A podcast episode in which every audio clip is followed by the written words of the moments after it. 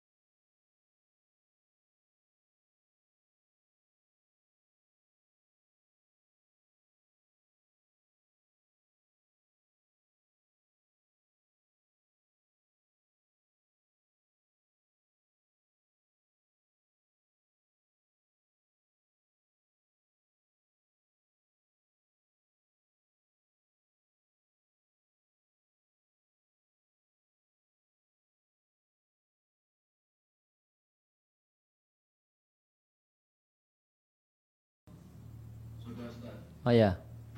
Dibuka Mas? Atau udah udah masuk jamnya belum? Oh ya.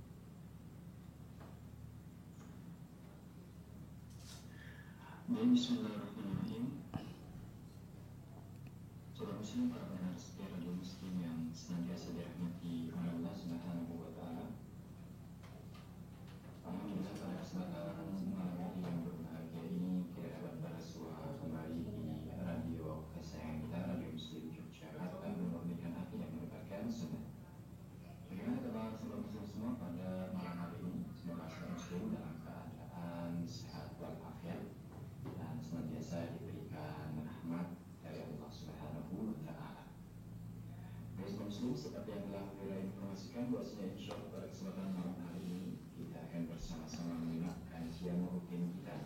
Kajian yang ditunggu oleh sobat muslim semua yaitu kajian konsultasi seputar hukum keluarga yang dibersamai oleh Ustaz Dunia Ustaz Hari Sunan dan Hafizullah Ta'ala. Seperti biasa, sobat muslim, kajian pada kesempatan malam hari simak dua sesi. Sesi yang pertama yaitu sesi penyampaian materi yang akan disampaikan oleh Ustaz dan Ustaz Aris Munandar. Kemudian sesi yang kedua yaitu sesi tanya jawab yang datangnya dari teman-teman sobat muslim semua. Untuk itu bagi sobat muslim yang memiliki pertanyaan seputar pembahasan pada kesempatan malam hari ini atau pertanyaan terkait ya, permasalahan keluarga ataupun terkait hukum keluarga, Sobat Muslim bisa mengirimkan pertanyaan melalui SMS atau WhatsApp ke nomor 0823 2727 5333. Insya Allah pertanyaan yang Sobat Muslim kirimkan akan Wira tanyakan kepada Ustaz dan Ustaz Haris pada kesempatan sesi yang kedua pembahasan pada malam hari ini. Baik, Alhamdulillah kita telah terhubung bersama Ustaz dan Ustaz Aris Munandar Ta'ala dan insya Allah sebentar lagi beliau akan menyampaikan pembahasan pada kesempatan malam hari ini. Untuk itu kita himbau kepada sahabat muslim semua Untuk menyiapkan pena serta kertasnya untuk mencatat hal-hal penting yang insya Allah akan kita dapatkan pada pembahasan malam hari ini. Baik, Fadilati Ustaz dan Ustaz Aris Munandar Fa'alaihi Fala tafadhal Sekurang Alhamdulillah wassalatu wassalam ala rasulillah wa ala alihi wa sahbihi wa man tabi'ahum bi ihsanin ila yaumidin amma ba'd. Kaum muslimin dan muslimah rahimani wa rahimakumullah. Uh, tema kajian pengantar dalam kesempatan malam hari ini uh, kita melanjutkan pembahasan dari Manhajus Salikin karya Syekh Abdurrahman Ibn Nasir As-Sa'di rahimallahu taala dan kita uh, kita berada pada pembahasan tentang li'an atau saling melaknat antara suami istri. Ini terjadi manakala uh, seorang suami itu mengetahui eh, dan yakin bahasanya istrinya berzina dan, namun dia tidak bisa dan tidak memiliki empat saksi laki-laki yang bisa menjadi bukti kalau istrinya uh, itu berzina. Maka solusi supaya kehamilan yang terjadi itu bisa diingkari bukan anaknya, bukan anak si suami uh, adalah dengan melakukan dan demikian juga solusi supaya suami tidak berhak untuk mendapatkan hukuman cambuk 80 kali karena menuduh tanpa bukti empat orang saksi adalah dengan apa yang disebut dengan li'an, saling melaknat. Dan perlu diketahui bahasanya li'an ini hukumnya wajib. Li'an ini hukumnya wajib jika istri yang berzina itu hamil karena zina. Ah, dan tujuan li'an ini supaya suami bisa meniadakan nasab dari anak tersebut. Karena ya, suami ini tidak boleh baginya, haram baginya mengakui anak yang bukan anaknya.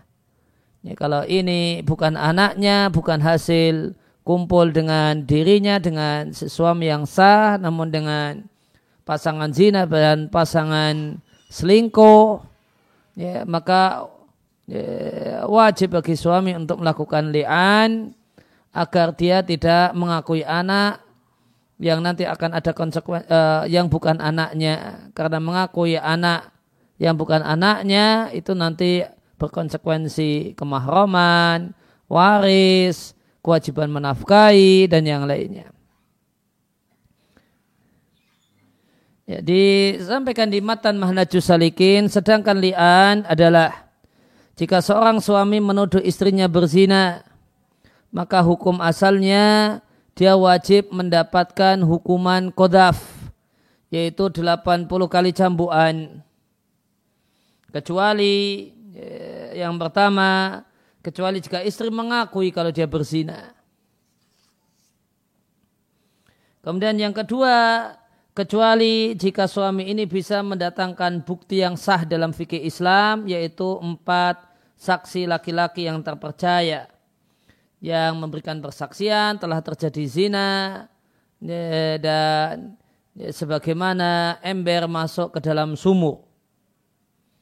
Kemudian solusi yang ketiga supaya bebas dari hukuman kodaf, tuduhan zina tanpa bukti adalah melakukan li'an.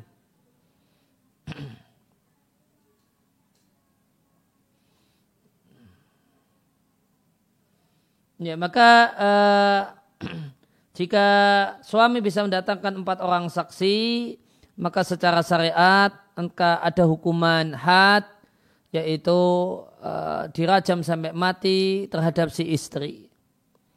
Atau jika suami tidak bisa mendatangkan empat orang saksi, maka solusinya adalah li'an.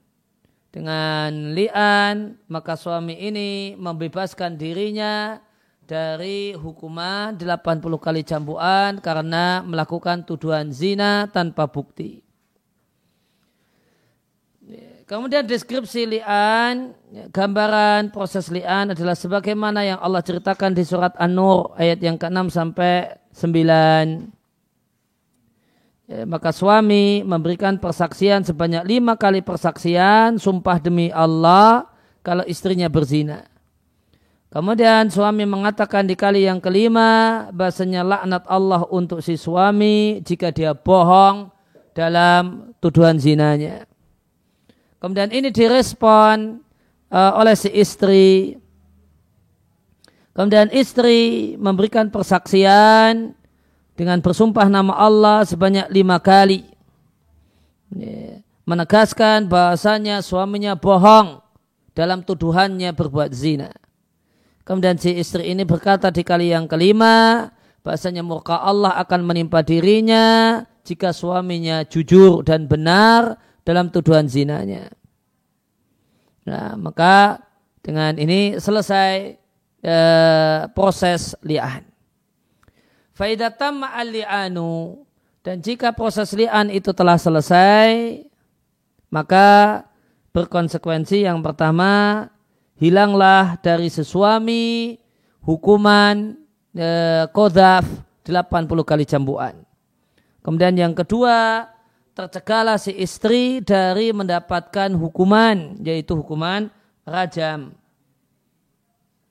Nah, karena proses li'an telah dijalani, maka secara hukum ditegaskan bahwasanya si istri tidak berzina. Sehingga siap tidak boleh ada yang menuduh wanita ini berzina. Dan siapa yang masih menuduh wanita ini berzina padahal uh, li'an telah dilakukan, maka yang menuduh ini ya, berat untuk mendapatkan hukuman cambuk 80 kali karena melakukan tuduhan zina tanpa bukti. Kemudian dampak yang ketiga setelah proses li'an itu selesai adalah wahasolat al-furqatu bainahuma. Keduanya dipisahkan. Ya, dibubarkan sudah tidak lagi jadi suami istri.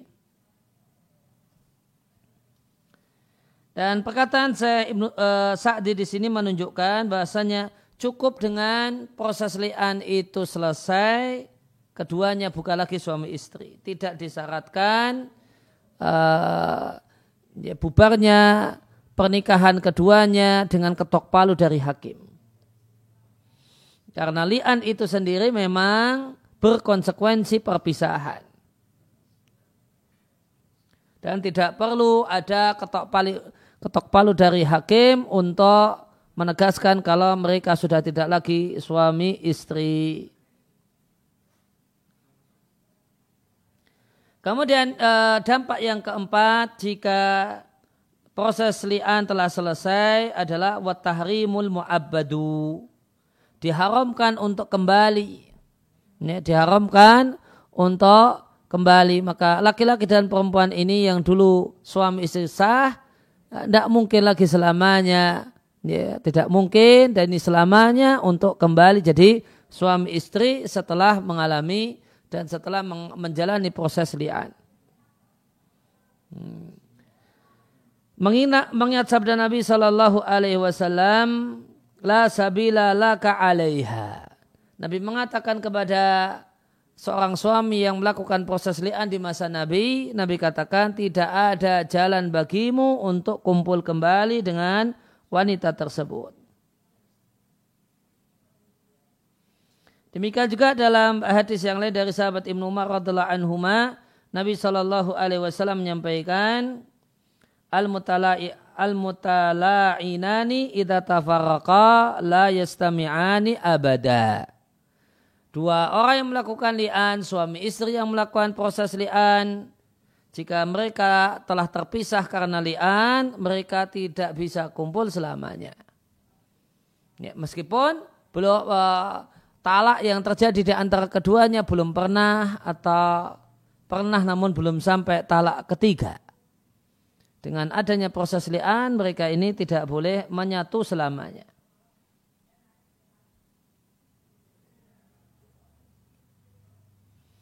Kemudian eh, dampak yang kelima, ya, dampak yang kelima ketika proses li'an telah selesai adalah intafa al waladu ya, maka eh, anak tersebut kemudian ditiadakan nasabnya kepada si suami yang sah. Ya, namun kata Sa'di idza dzukira filian jika ini dimasukkan dalam salah satu redaksi li'an. Ya, maka ini di antara uh, tujuan pokok li'an adalah seorang suami, seorang laki-laki bisa mengatakan yang hamil di perut itu bukanlah anakku. Nah ini di antara tujuan pokok proses li'an. Bukan hanya sekedar uh, berpisah dengan uh, dengan istri. Karena kalau yang diinginkan sekedar pisah bisa menggunakan jalur talak. Namun kalau menggunakan jalur talak, ingat nasab anak enggak, ya, nasab anak itu tidak bisa ditiadakan. Jadi ketika istri itu zina sampai hamil, kemudian sama suaminya itu ditalak tanpa lian, maka secara hukum anak yang ada di perut itu adalah dinasabkan kepada suami. Karena al-waladulil firashi. Karena anak itu dinisbatkan kepada suami yang sah. Ketika seorang wanita itu punya suami yang sah. Maka anak dinisbatkan kepadanya dan nanti konsekuensinya kemahroman, konsekuensinya warisan, konsekuensinya kewajiban menafkahi. Ya, maka e, kalau cuma ditalak, ya kalau cuma ditalak, maka nanti si laki-laki ini wajib menafkahi anak yang ada di perut istrinya itu.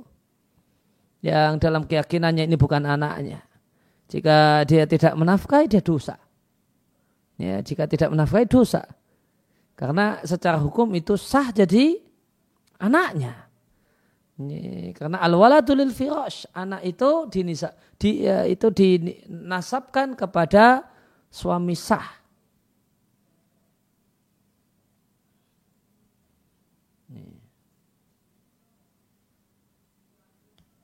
Nah, kemudian ketika anak itu ditegaskan ini bukan anak saya dalam proses li'an, maka anak tersebut atau janin yang ada di perut wanita tersebut nanti dinasabkan kepada ibunya. Ya, maka ya, maka bin ibunya kemudian e, masalah waris itu juga hanya kepada ibunya.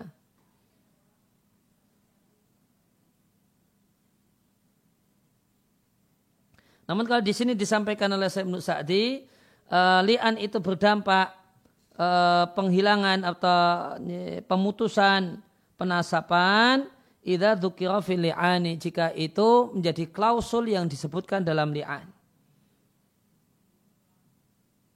Jadi li'an itu memiliki dua fungsi, terkadang untuk menggugurkan hukuman uh, kodaf, tuduhan tanpa bukti. Nah ini manakala suami itu menuduh istrinya berzina dan istrinya belum hamil karena zina. Kemudian yang kedua, fungsi li'an adalah untuk memutus e, nasab anak itu atau janin itu kepada si suami yang sah. Ya, jika e, suami berkeyakinan bahasanya istrinya berzina dan hamil karena zinanya bukan karena dirinya. Kemudian berkenaan dengan tidak uh, hilangnya atau putusnya nasab anak dengan sebab li'an, ya, maka ada pendapat sesadi, ini baru bisa dikatakan bukan anaknya jika jadi menjadi klausul yang disebutkan dalam proses uh, li'an, namun pendapat yang lain menyampaikan bahasanya anak itu otomatis ya, jika si istri itu dalam keadaan hamil dengan li'an, otomatis yang ada di janin itu bukan tidak boleh dinasabkan kepada uh, mantan suaminya yang sah. Ya, otomatis uh, hilang penasaban meskipun tidak disebutkan secara lugas di proses li'an. Dan ini pendapat, ini yang menjadi pendapat uh, Malikiyah dan insya Allah dan ini pendapat yang lebih tepat. Wallahu a'lam demikian uh, pembat, uh, materi dari kitab Manhajus Salikin karya saya Abdurrahman Ibn Nasir As-Sa'di rahimallahu taala dan demikian materi pengantar uh, kita dalam kesempatan kali ini. Wassallallahu ala nabiyina Muhammadin wa ala alihi washabihi wasallam wa ruda'ana alhamdulillahi rabbil alamin. Baik, uh, sobat muslim, para pendengar setia radio muslim, Alhamdulillah baru saja kita bersama-sama menyimak penyampaian materi atau pembahasan yang dibawakan oleh Ustaz dan Ustaz Eris Munandar Ta'ala pada kesempatan malam hari ini dalam kajian konsultasi seputar hukum keluarga. Dan insya Allah selanjutnya kita akan masuk sesi yang kedua yaitu sesi tanya jawab untuk itu, kembali Wira informasikan bagi sobat muslim yang memiliki pertanyaan seputar pembahasan pada kesempatan malam hari ini atau yang berkaitan dengan hukum keluarga, sobat muslim bisa mengirimkan pertanyaan melalui SMS atau WhatsApp ke nomor 0823 2727 5333. Baik, uh, kita akan masuk ke sesi yang kedua untuk uh, kesempatan malam hari ini dan kita akan bacakan pertanyaan yang telah masuk ke redaksi Radio Muslim Yogyakarta. Baik, kita akan bacakan pertanyaan yang pertama. Bismillahirrahmanirrahim. Assalamualaikum warahmatullahi wabarakatuh Ustaz. Waalaikumsalam warahmatullahi wabarakatuh. Afan Ustaz, mohon nasihatnya. Bagaimana caranya mempersiapkan atau membuat kesiapan menikah dini untuk seorang gadis? Mohon penjelasannya Ustaz.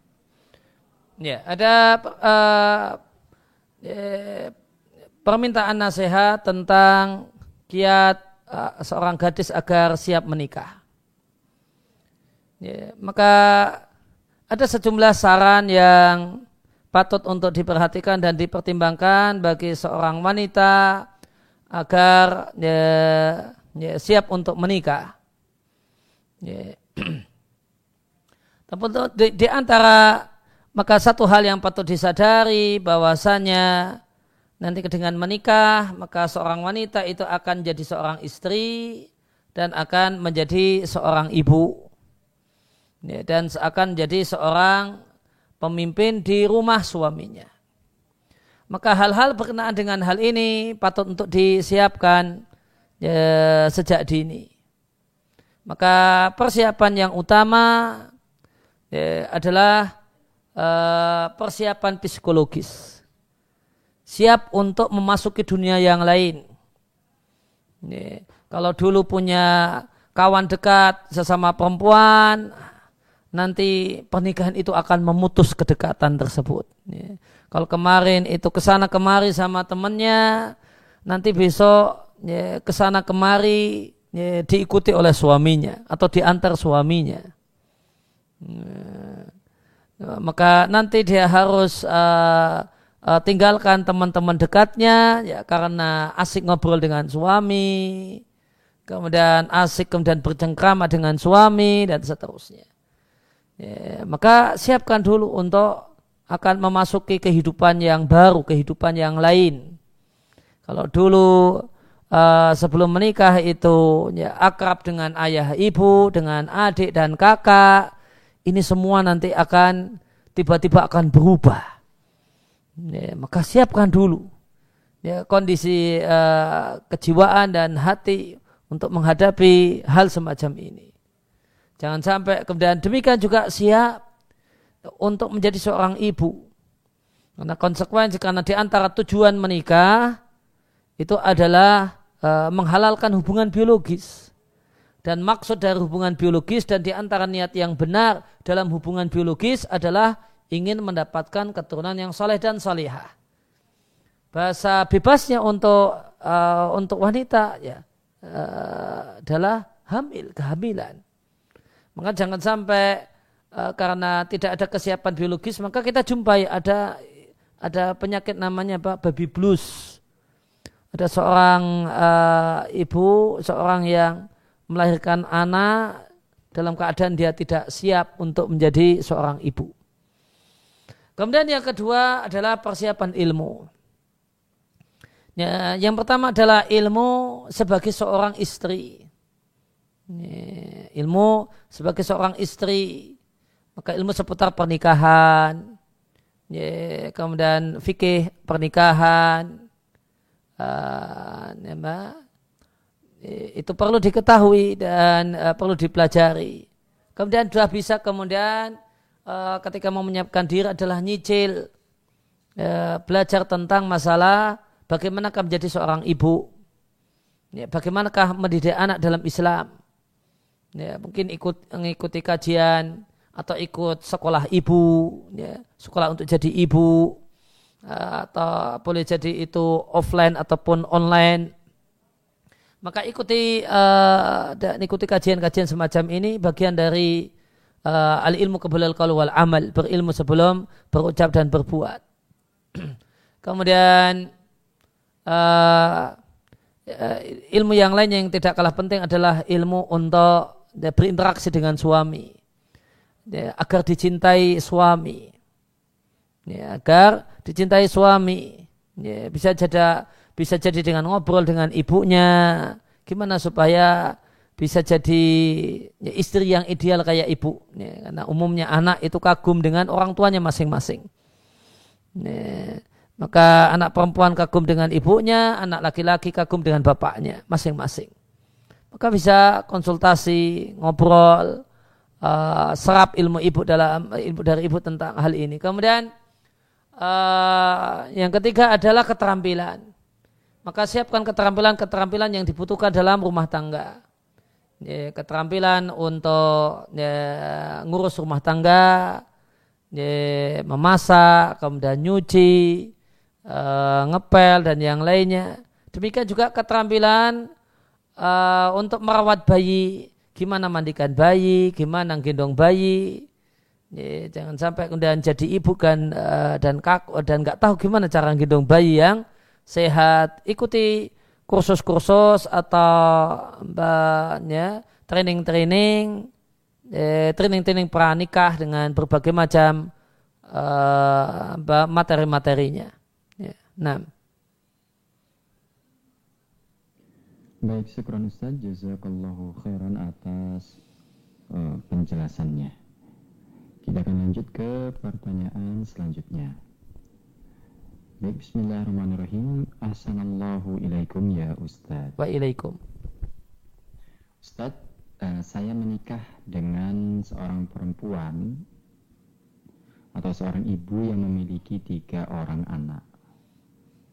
Uh, pertanyaannya, apakah saya boleh menggunakan lahan yang menjadi hak waris anak tiri saya, saya gunakan untuk usaha.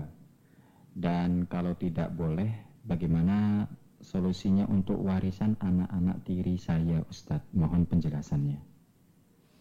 Ya, ada kasus seorang laki-laki uh, nikahi janda punya anak tiga dan anak-anak ini punya jatah warisan berupa tanah. Ya, bolehkah ya, bolehkah si si laki-laki ini memanfaatkan lahan tersebut untuk usaha? Ya, jawabannya tentu saja boleh, namun uh, bolehnya ini ya, ya, perlu kemudian perlu berembuk dengan kalau maka dilihat anak-anak ini sudah dewasa yang sudah bisa diajak berembuk ataukah tidak. Kalau anak-anak ini belum dewasa, maka ya, maka ada namanya waliul yatim. Ya, adanya namanya waliul yatim, yaitu orang yang bertanggung jawab atas anak yatim. Maka kalau dia uh, anak-anak sudah dewasa, ya berembuk. Ini uh, mau kemudian tanahnya dimanfaatkan, maka ini nanti cuma-cuma dipakai oleh ya, ayah tiri ataukah ada bagi hasil? Ya, tentu kalau orang itu e, merasa memiliki dan dia orang yang sudah tahu duit dan keuangan, tentu standarnya akan adalah minta bagi hasil. Ya, maka nanti diselesaikan dibuat kesepakatan bagi hasil dari pengelolaan e, tanah tersebut. Dan jika Eh, jika anak-anaknya masih kecil, maka rembukan ini diwakili oleh wali yatim. Dan kaidah bagi wali yatim, seorang yang ngurusi harta anak yatim, dia tidaklah uh, boleh membuat keputusan kecuali yang terbaik untuk anak yatim yang di bawah uh, di bawah peng, kepengurusannya, di bawah tanggung jawabnya. Dan yang terbaik bagaimana? Ya tentu terbaik, ya tidak akan diberikan cuma-cuma silakan di uh, silakan dipakai. Ya, dengan cuma-cuma. Namun bisa jadi sewa, bisa jadi bagi hasil. Ya, tergantung mana yang terbaik dan yang paling menguntungkan. Ya, maka secara umum gambarannya adalah ya bisa di uh, ikut memanfaatkan lahan tersebut, namun siap dengan konsekuensi yang uh, muncul bisa jadi ada transaksi sewa, sewa tanah atau transaksi eh, bagi hasil. Artinya dianggap terjadi musyarakah, ya, kongsi dagang, ya, sehingga pemilik usaha itu dua. Ini mereka yang eh, anak-anak eh, ini kemudian ayah tirinya. Nah. Baik, syukur Ustaz. Jazakallahu khairan atas penjelasannya. Kita akan lanjut ke pertanyaan selanjutnya. Bismillahirrahmanirrahim. Assalamualaikum warahmatullahi wabarakatuh. Waalaikumsalam warahmatullahi wabarakatuh.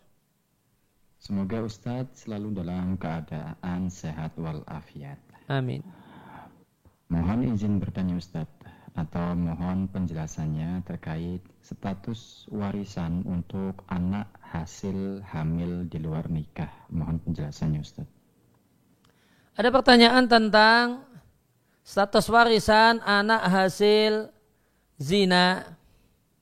Maka anak hasil zina itu tidak memiliki ayah biologis.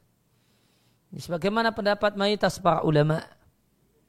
Ya, ya, anak hasil zina tidak memiliki ayah nasab. Sebagaimana pendapat mayoritas para ulama. Dia punya ayah biologis, non tidak punya ayah nasab.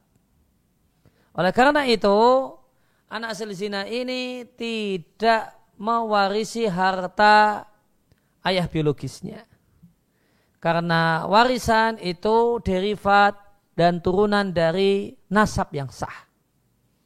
Ya, sehingga tadi sebagaimana sudah disampaikan di materi uh, tentang li'an, ya, anak hasil zina itu mendapatkan warisan dari ibunya ya, tidak dapat warisan dari uh, ya, dari selain ibunya.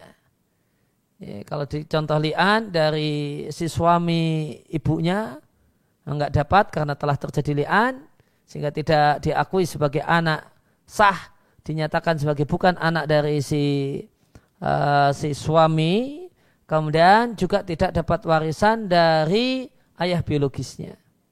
Ya, karena ayah biologis itu bukan ayah nasab. Dan warisan itu adalah derivat dan turunan dari nasab yang sah nah Baik, sekarang Ustaz, jazakallahu khairan atas uh, jawabannya. Kita akan lanjut ke pertanyaan selanjutnya. Bismillahirrahmanirrahim. Ahsanallahu ilaikum ya Ustadi. Wa, wa ilaikum.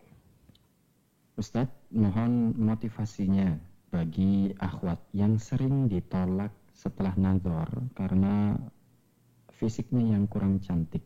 Jazakumullahu khairan Ustadz. Ya, berkenaan dengan uh, kasus seorang wanita muslimah yang sering kali ditolak atau proses tidak berlanjut setelah dilihat oleh laki-laki yang berminat dengannya. Maka sebelumnya ada satu ketentuan dalam masalah uh, masalah melihat calon atau nazar. Keten, uh, ya, uh, di, di, di antara nasihat dalam masalah ini adalah atau di, di, antara, di antara nasihat dalam masalah ini eh, nadar itu tidaklah dilakukan kecuali seorang itu sudah memiliki ya, seorang laki-laki itu sudah punya tekad kuat untuk menikahinya. Jadi sudah ada ketertarikan, ketertarikan awal. Ya, oleh karena itu uh, semestinya sudah ada gambaran fisik yang diberikan ya, diberikan oleh pihak perempuan atau pihak penghubung. Ya, disampaikan bahasanya uh, misalnya kalau ini misalnya perantaranya membantu memberikan gambaran ya wajahnya rata-rata. Atau kemudian disebutkan beberapa poin yang perlu untuk diketahui. Ya, dia ini ya lumayan pesek misalnya. Ya, sehingga uh, tidak kemudian kalau kemudian tidak jadi ketika di proses awal sebelum ketemu, mungkin lebih ringan. Daripada setelah ketemu ternyata tidak jadi. Maka lebih membuat kecewa. Ya, maka ya, di antara data yang disiapkan oleh pihak perempuan adalah kasih gambaran. Ya, kasih gambaran keadaan fisik atau jika tidak dituliskan disampaikan melalui perantara ya, supaya tidak ini Eh, supaya tidak terasa lebih sakit karena e, ternyata dari misalnya mungkin maaf maaf ada e, matanya misalnya juling atau apa atau bibirnya bekas operasi bibir sumbing dan sebagainya tolong itu disampaikan. Di data awal ketika kemudian pihak laki-laki ini atau pihak ini merasa tidak masalah saya tidak masalah dengan hal tersebut uh, karena begini-begini saya punya kecenderungan kuat untuk lanjut. Baru kemudian uh, lihat uh, lihat calon. Itu itu nasihat untuk semuanya uh, untuk pihak perempuan uh, kemudian perantara demikian juga pihak laki-laki kemudian uh, nasihat untuk pihak perempuan maka berbaik sangkalah kepada Allah Subhanahu wa taala. Ya, anak indah dhanni abdi bi. Sesungguhnya aku itu mengikuti prasangka hambaku. Ya, maka berbaik sangkalah kepada Allah subhanahu wa ta'ala. Dan ingat dan sadari bahasanya buruk sangka kepada Allah itu min kabair dzunub ya, adalah termasuk dosa besar. Yakinlah bahasanya uh, uh, apa yang telah terjadi musibah-musibah yang terjadi itu ada hikmah uh, yang ada uh, hikmah yang luar biasa di balik itu semua.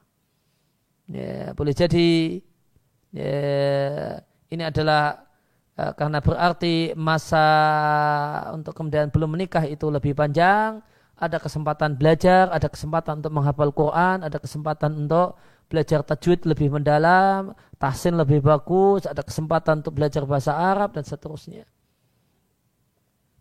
Ya, maka itu di antara hikmah, petik hikmahnya, ambil hikmahnya dan yakinlah bahasanya uh, takdir Allah Subhanahu wa taala itulah yang terbaik untuk kita. Nah. Baik, syukran Ustaz Jazakallahu khairan atas nasihatnya. Kita akan lanjut ke pertanyaan selanjutnya. Bismillahirrahmanirrahim. Assalamualaikum warahmatullahi wabarakatuh. Waalaikumsalam warahmatullahi wabarakatuh. Afwan Ustadz, saya eh, mau bertanya bagaimana sikap seorang istri yang mengetahui bahwa suaminya itu seorang gay Ustadz. Mohon penjelasannya. Ya, sikap seorang istri yang kemudian mengetahui suaminya itu gay Ya, maka jika kemudian G di sini artinya suaminya itu pelaku dosa besar, homoseksual. Ya, maka uh, ini pertama ini musibah. Ya, ini musibah. Ya, kemudian sikapilah dengan sebagaimana menyikapi musibah, sabar. Ya, Kemudian uh, sabar, kemudian mengucapkan istirja, innalillahi wa inna ilahi roji'un. Ya Allah ma'ajirni fi musibati wa akhlif li khairan minha. Minta kepada Allah agar diganti dengan yang lebih baik, Pak. Berupa pahala karena musibah ini dan yang lainnya. Kemudian sikap yang kedua, maka dilihat. Ya, suami ini uh, dia ada kecenderungan untuk bertobat, dari homoseksual yang dia lakukan. Ataukah dia menikmati statusnya sebagai gay dan pelaku homo? Ya, maka dia mendatangi istrinya dan dia juga punya uh, punya pasangan homo. Ya, maka jika jika dia ada kecenderungan taubat ya, ya, maka bisa dipertimbangkan untuk bersabar dan membersamai suami untuk berubah. Dan jika bersabar dan ini uh, membersamai suami untuk berubah luar biasa pahalanya. Ini pahala menjadi sebab hidayah orang untuk berubah. La Allah bika rajulan wahida khairul laka min hamrin na'am seandainya seorang itu jadi sebab seorang itu mendapatkan hidayah itu lebih baik daripada unta merah namun jika belum ada tanda-tanda keinginan untuk berubah, dia uh, ya, ya, ya, tidak ada kemudian uh, semangat untuk berubah, ya, maka ini alasan kuat untuk uh, gugat cerai. Nah. Baik, sekarang Ustaz. Jazakallahu khairan kasiran atas penjelasannya. Kita akan lanjut ke pertanyaan selanjutnya. Baik, bismillahirrahmanirrahim. Ahsanallahu ilaikum ya Ustaz. Wa ilaikum. Ustaz, saya kemungkinan sebentar lagi akan melaksanakan pernikahan. Akan tetapi ada satu hal yang membuat saya ini uh, mengganjal Ustadz. Saya ingin bertanya tentang hu bagaimana hukumnya penyewaan tenda pelaminan yang mensyaratkan adanya DP sebanyak 500 eh, ribu.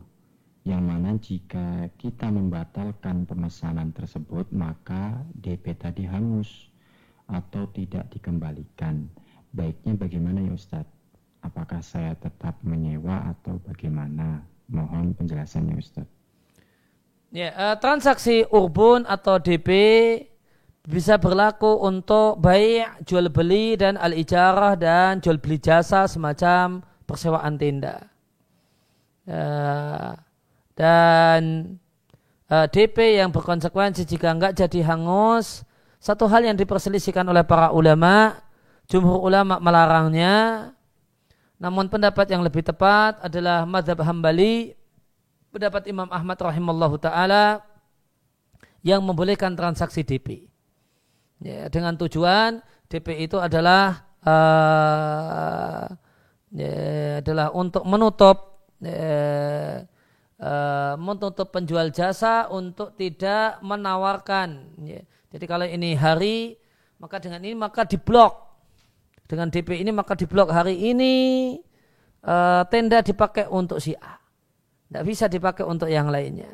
Nah, tujuannya untuk ngeblok itu supaya kemudian pemilik jasa tidak menerima uh, permintaan uh, jasa penye, uh, persewaan tenda untuk hari tertentu yang sudah diblok oleh pemesan. Jadi insya Allah tidak mengapa. Nah. Baik, syukur Ustaz. Jazakallahu khairan atas penjelasannya. Kita akan lanjut ke pertanyaan selanjutnya. Bismillahirrahmanirrahim. Assalamualaikum warahmatullahi wabarakatuh. Ustaz. Waalaikumsalam warahmatullahi wabarakatuh. Ustaz, uh, saya ingin bertanya. Saya memiliki seorang anak yang malas sekali untuk belajar, Ustaz. Dan setiap kali disuruh itu selalu menolak dan tidak mau. Saya kadang berpikir untuk tidak bersikap keras kepadanya, akan tetapi saya juga merasa khawatir kalau dibiarkan seperti ini terus, ini takutnya keterusan dan menjadi anak yang susah diatur. Tapi di sisi lain saya juga takut kalau saya marah saya ini berdosa. Jadi apa yang harus saya lakukan ya Ustadz? Mohon nasihatnya Ustadz. Barakallahu fiqh. Ya, ada permasalahan tentang anak yang malas untuk belajar. Ya. Maka Nabi Shallallahu Alaihi Wasallam bersabda, maka narifku fi syai illa zana, wa mayun zau ani syai illa shana. Tidak ada lemah lembut pada sesuatu kecuali akan membuat sesuatu itu indah. Dan tidaklah hilang dari sesuatu kecuali menyebabkan sesuatu itu jadi jelek dan buruk. Di antara sesuatu itu adalah mendidik anak. Jika tidak ada lemah lembut dalam mendidik anak kecuali menyebabkan pendidikan anak itu satu hal yang indah Non jika hilang dari sesuatu, hilang dari proses pendidikan anak, maka ini menyebabkan tidak indah. Yeah. Maka yeah, kedepankanlah uh, kelembutan, sikap yang ya kelembutan, bukan keras dan bukan kasar dalam segala sesuatu. Supaya sesuatu tersebut indah. Di antaranya adalah dalam masalah mendidik anak, di antaranya adalah dalam uh, ya, mengajari anak atau kemudian menemani anak untuk belajar. Namun lembut itu bukan berarti membiarkan anak main dan tidak belajar. Ya, lembut itu tidak kemudian bawa ngambil bawa rotan dan sebagainya. Uh, namun bukan berarti membiarkan anak main tanpa belajar. Ya tetap uh, tetap diminta untuk belajar dipegang tangannya ketika mau main pokoknya di sini. Ya gimana? Ya di sini. Uh, ibu temani belajar atau ibu bantu belajar gimana yang mau diinginkan? Ya. kalau dia nggak mau baca ya sudah ibu bacakan. Ibu bacakan dengarkan ya gitu atau kemudian uh, ya, ya, namun ya tidak ada kasar, tidak ada kasar. Tapi juga bukan berarti dibiarkan main. Maka tidak benar kemudian anggapan bahasanya lembut dengan anak itu artinya adalah menuruti keinginan anak. Kalau dia inginnya main ya main terus, nah, itu lembut. Nah, bukan demikian. Ya, lembut itu bukan berarti memanjakan anak dan menuruti semua keinginan anak. Ya, karena ya, yang namanya uh, pendidikan ya itu berlawanan dengan kenyamanan, berlawanan dengan hal yang uh, hal ya, ya, kenyamanan.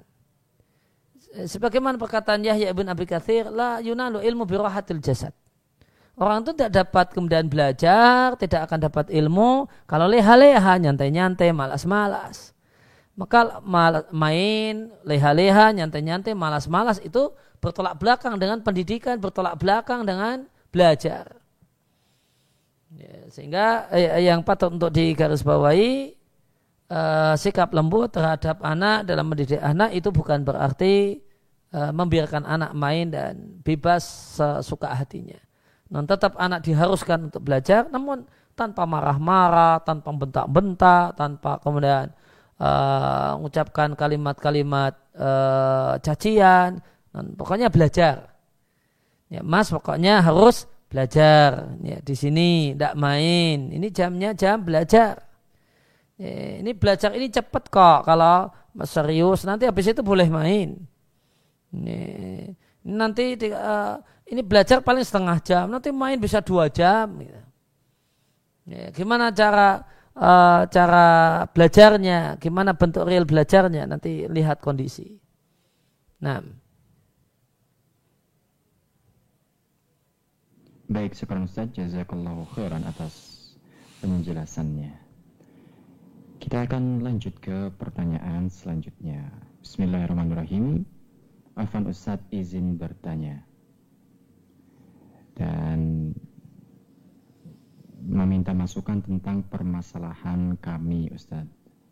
Saya ingin menanyakan bagaimana syariat atau bagaimana yang harus saya lakukan jika istri keluar dari rumah tanpa seizin suami dikarenakan pertengkaran yang sudah berlarut selama bertahun-tahun.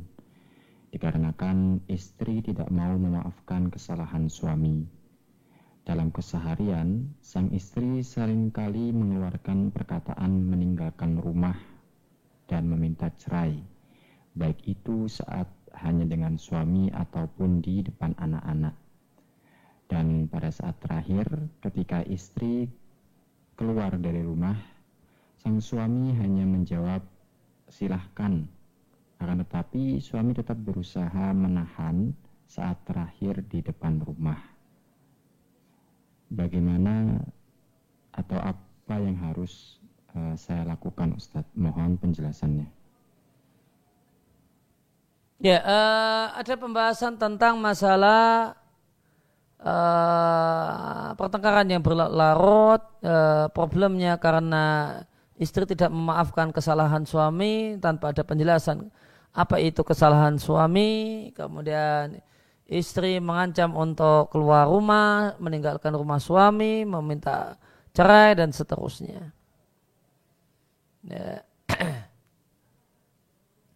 Maka respon yang bisa saya sampaikan patut untuk diketahui oleh para ibu, oleh para wanita, bahwasanya uh, keluar rumah ya, tanpa izin suami selama itu menjadi istri yang sah dari seorang laki-laki adalah satu perbuatan yang terlarang. Ya, yang namanya disebut dengan nusus. Ini satu hal yang bernilai dosa. Demikian juga satu hal yang patut disadari oleh para wanita bahasanya ya, meminta cerai tanpa alasan kuat itu juga satu hal yang hukumnya haram.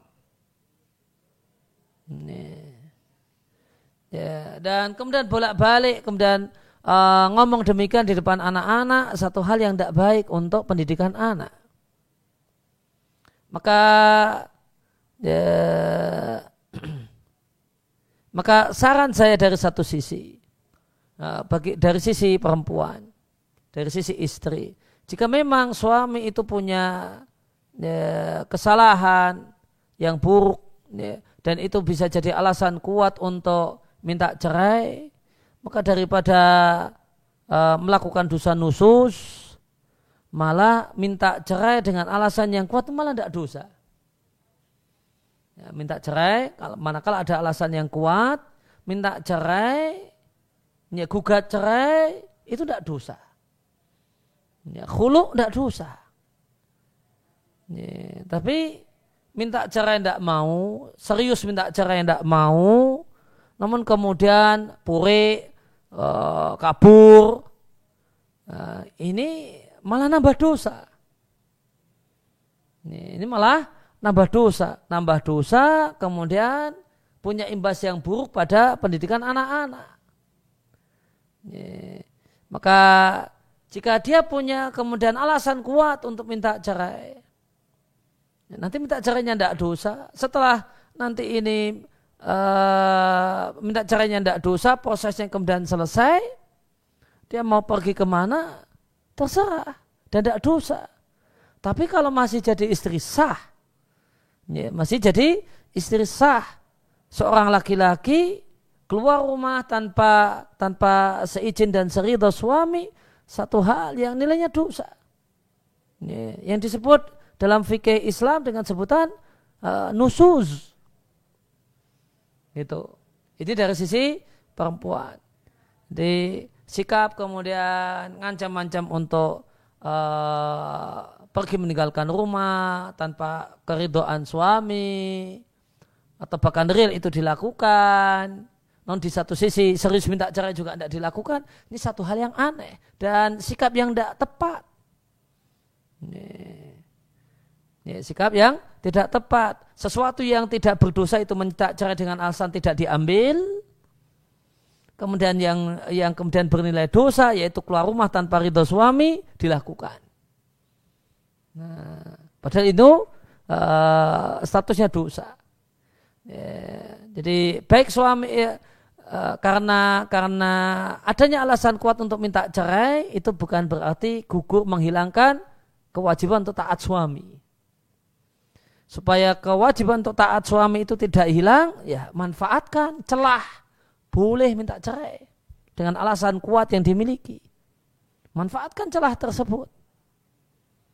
Ini. Kalau manfaat manfaat e, celah ini tidak dimanfaatkan, maka hukum e, maka karena statusnya masih istri yang sah, maka ada kewajiban untuk taat suami, ada kewajiban tidak keluar rumah tanpa izin suami, ya, ada kewajiban untuk e, apa, ya, tidak bersuara tinggi di hadapan suami dan seterusnya.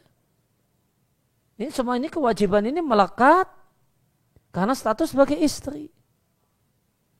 Ya, baik eh, baik kemudian eh, suami tersebut punya kesalahan yang itu membenarkan untuk minta cerai ataupun tidak. Hmm. Maka seorang muslimah yang kemudian sayang dengan dirinya dan tidak ingin menjumuskan dirinya dalam dosa, maka ambillah keputusan yang tepat. Nih ya, keputusan yang tepat dan keputusan yang tepat itu adalah menyelamatkan diri dari dosa. Hmm. Ya, kemudian uh, saran saya bagi dari uh, dari pihak laki-laki jika memang keadaannya tidak nyaman, ya, maka apa ya, keadaannya tidak nyaman dia sudah tidak lagi bisa uh, menerima keadaan si suami dan suami pun sudah kemudian berusaha untuk melakukan segala trik untuk mengambil hatinya dan sudah mentok. Kemudian uh, sehingga yang terjadi adalah pertengkaran demi pertengkaran, keributan demi keributan. Maka saya sarankan untuk mengutamakan uh, masa depan anak-anak. Keributan demi keributan itu satu hal yang uh, Mbak uh, punya dampak yang buruk bagi anak-anak. Ya, cegah hal ini bisa saja dengan uh, dan boleh jadi di antara di antara bentuknya adalah dengan melepasnya baik-baik, melepas istri dengan baik-baik jika sudah memang dinilai mentok untuk berupaya segala macam trik untuk mengambil hatinya sudah mentok. Ini, dan dan sadari bahasanya ketika meskipun berpisah uh, ingat bahasanya anak itu adalah tanggung jawab Anda sebagai seorang suami, sebagai seorang ayah. Nah. Baik, syukur Ustaz. Jazakallahu khairan atas penjelasannya. Kita akan lanjut ke pertanyaan selanjutnya. Bismillahirrahmanirrahim. Assalamualaikum warahmatullahi wabarakatuh. Waalaikumsalam warahmatullahi wabarakatuh. Semoga Ustadz senantiasa diberikan kesehatan di mana pun Ustadz berada. Amin. Ustadz, saya ini belum fasih membaca ayat Iya kana budu wa iya kana stain. Hari ini saya bertengkar dengan seseorang karena sesuatu hal. Lantas ia menirukan bacaan saya tersebut dengan nada menghina. Semoga saja hanya karena marah atau saya salah dengar nadanya. Kemudian karena sedih, saya mengatakan kepadanya kurang lebih, kalau Anda mengatakannya karena menghina ayat, Anda bisa keluar dari Islam. Tapi kalau Anda mengatakannya karena menghina cara baca saya, Anda telah berdosa besar karena menghina seorang Muslim. Apakah saya salah Ustadz? Apakah termasuk mengkafirkan orang lain karena suatu hal? Akan tetapi saya meyakini dia ini melakukannya karena menghina cara baca saya saja. Jika salah, apa saya kafir dalam artian hadis mengkafirkan orang lain tanpa sebab akan kembali pada diri sendiri. Orang tersebut keluarga saya Ustadz. Mohon penjelasannya Ustadz. Ya, adakah seseorang yang uh, belum bisa membaca dengan baik dan tepat uh, satu ayat di suratul Fatihah kemudian karena keributan maka orang lain kemudian kemudian seseorang menirukan cara baca yang salah tersebut dengan maksud menghina. Ya, maka tindakan orang ini sebagaimana disampaikan oleh penanya ada dua rincian. Jika menirukan bacaan ayat tersebut maknanya adalah uh, melecehkan ayat maka ini membatalkan iman. Namun jika hal tersebut adalah karena mau menghina dan mengejek seorang muslim, maka itu dosa besar. Sebagaimana sabda Nabi Sallallahu Alaihi Wasallam, sibabul muslimi fusukun. Yeah. Uh, mencela seorang muslim, me menampakkan kejelekannya, keburukannya, kekurangannya adalah kefasikan. Maka apa yang dikatakan oleh uh, oleh penanya ya, dengan membawakan dua rincian tadi sudah sangat-sangat tepat. Nah,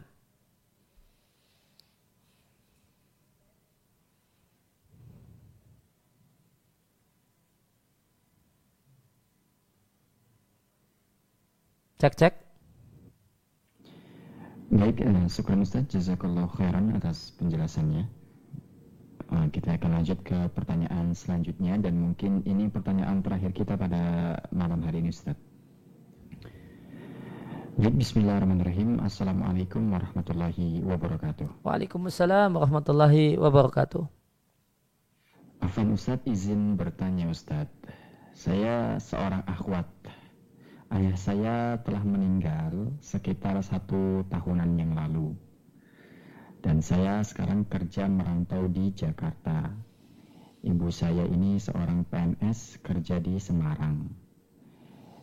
Jika adik saya kuliah, ibu saya di rumah sendirian. Setiap saya telepon atau ngobrol dengan ibu saya, beliau tampak bahagia sekali sudah mengenal sunnah. Dari obrolan kami, saya menyimpulkan bahwa ibu saya insya Allah selalu berusaha melakukan ketaatan karena kami sepakat ingin bersama kembali dengan Bapak di surga kelak. Beliau pun rajin sedekah, puasa, dan mulai menuntut ilmu syar'i. Tetapi dengan tidak sengaja saya mendapati ibu saya dekat dengan seorang lelaki. Beliau sering telepon dan chattingan bahkan sering ketemuan dengan lelaki tersebut. Ibu saya sampai saat ini tidak tahu jika saya sudah tahu hal tersebut. Beliau nampak menutup-nutupi hubungan beliau dengan lelaki, dengan lelaki tersebut. Saya sudah mencoba menasihati dengan men-share video kajian tanpa beliau tahu jika saya sudah tahu. Saya khawatir ibu saya melakukan hal tersebut karena merasa kesepian. Apakah kami telah durhaka karena telah meninggalkan ibu kami di rumah sendirian ya Ustadz? jika beliau harus menikah lagi dengan, dengan lelaki tersebut, saya merasa sulit untuk ridho karena perilaku lelaki tersebut mencerminkan bukan lelaki yang baik, terutama mengenai agamanya Ustadz. Mohon nasihatnya dan bagaimana sebaiknya yang kami lakukan. Jazakumullahu khairan. Uh, satu hal yang paling uh, maka ini kasus seorang uh, seorang istri yang telah ditinggal mati oleh suaminya, kemudian uh, ada kedekatan dari si istri ini dengan lelaki yang lain, uh, namun anak kemudian tidak ridho kalau uh, ibunya nikah dengan lelaki tersebut. Maka satu hal yang patut untuk diketahui bahasanya uh, anak itu ya, ini sebagai pembanding dulu ya. Anak itu memiliki kewajiban untuk menafkahi orang tuanya. Anak memiliki kewajiban untuk menafkahi orang tuanya. Ketika orang tuanya sudah tua kemudian tidak bekerja, tidak uh, punya harta, kemudian anak itu punya kelebihan harta, maka anak punya kewajiban untuk menafkahi orang tuanya. Dan perlu diketahui, sebagaimana di dalam madhab syafi'i, di antara bentuk nafkah anak adalah biaya yang dikeluarkan untuk menikahkan bapak. Nah itu di antara bentuk nafkah, ya, nafkah menafkahi orang tua yang wajib.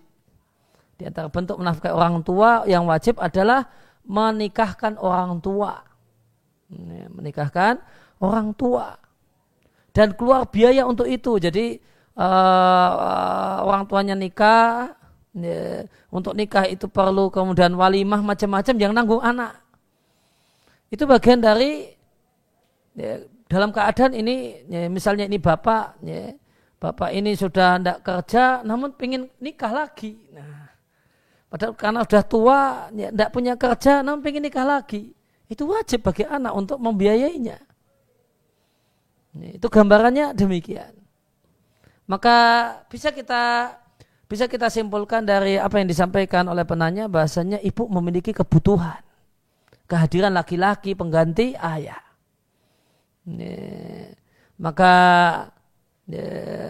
dalam hal ini seandainya ibu tidak punya tidak ya, punya duit untuk uh, untuk nikah lagi, itu anak punya kewajiban untuk menyokong ibu uh, mengeluarkan biaya supaya orang tua ini menikah, supaya kebutuhan biologisnya dan yang lainnya itu terpenuhi.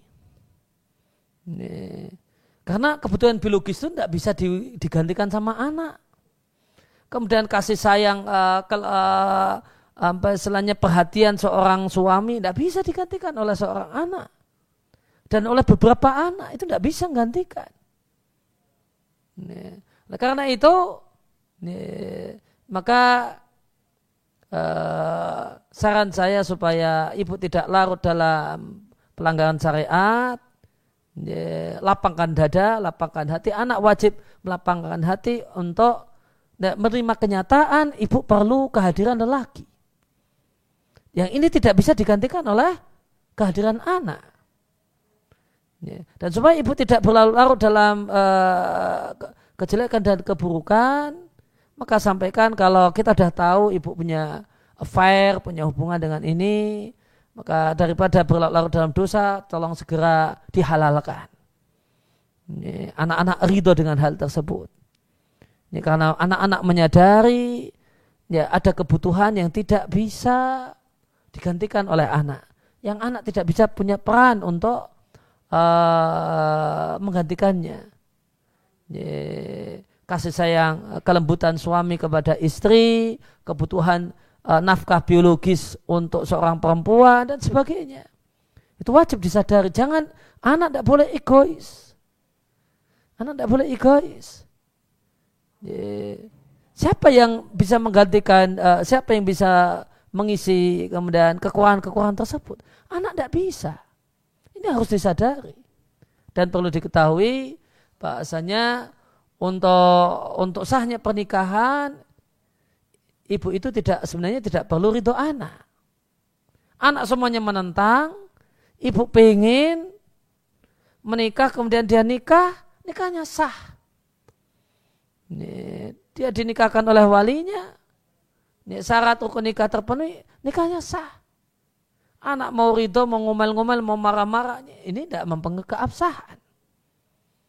Ini, ini satu uh, yang juga hal yang lain yang perlu disadari. Demikian uh, kurang lebih yang bisa uh, kita bahas, kita bicarakan dalam kesempatan kali ini. Uh, saya ucapkan terima kasih kepada semua yang hadir di kelas virtual ini. Ya, semoga kehadiran kita di kelas virtual ini Allah catat sebagai amal soleh dan ya, ya, pemberat timbangan kebajikan kita di sisi Allah Subhanahu wa taala di hari tidaklah bermanfaat harta dan anak kecuali orang-orang yang menghadap Allah dengan uh, dengan hati yang bersih dan uh, dan amal yang saleh. Demikian kemudian kami ucapkan kepada segenap pihak yang uh, telah kemudian memiliki kontribusi kontribusi untuk berjalannya acara ini dengan baik dan lancar dari tim Radio Muslim, tim Haku TV, uh, eh, Nur Ramadan Surabaya dan Niaga TV dan semua media yang ikut merelai acara ini. Ya jazakumullah khairan. Semoga Allah berikan balasan yang lebih baik untuk antum semua di dunia dan di akhirat.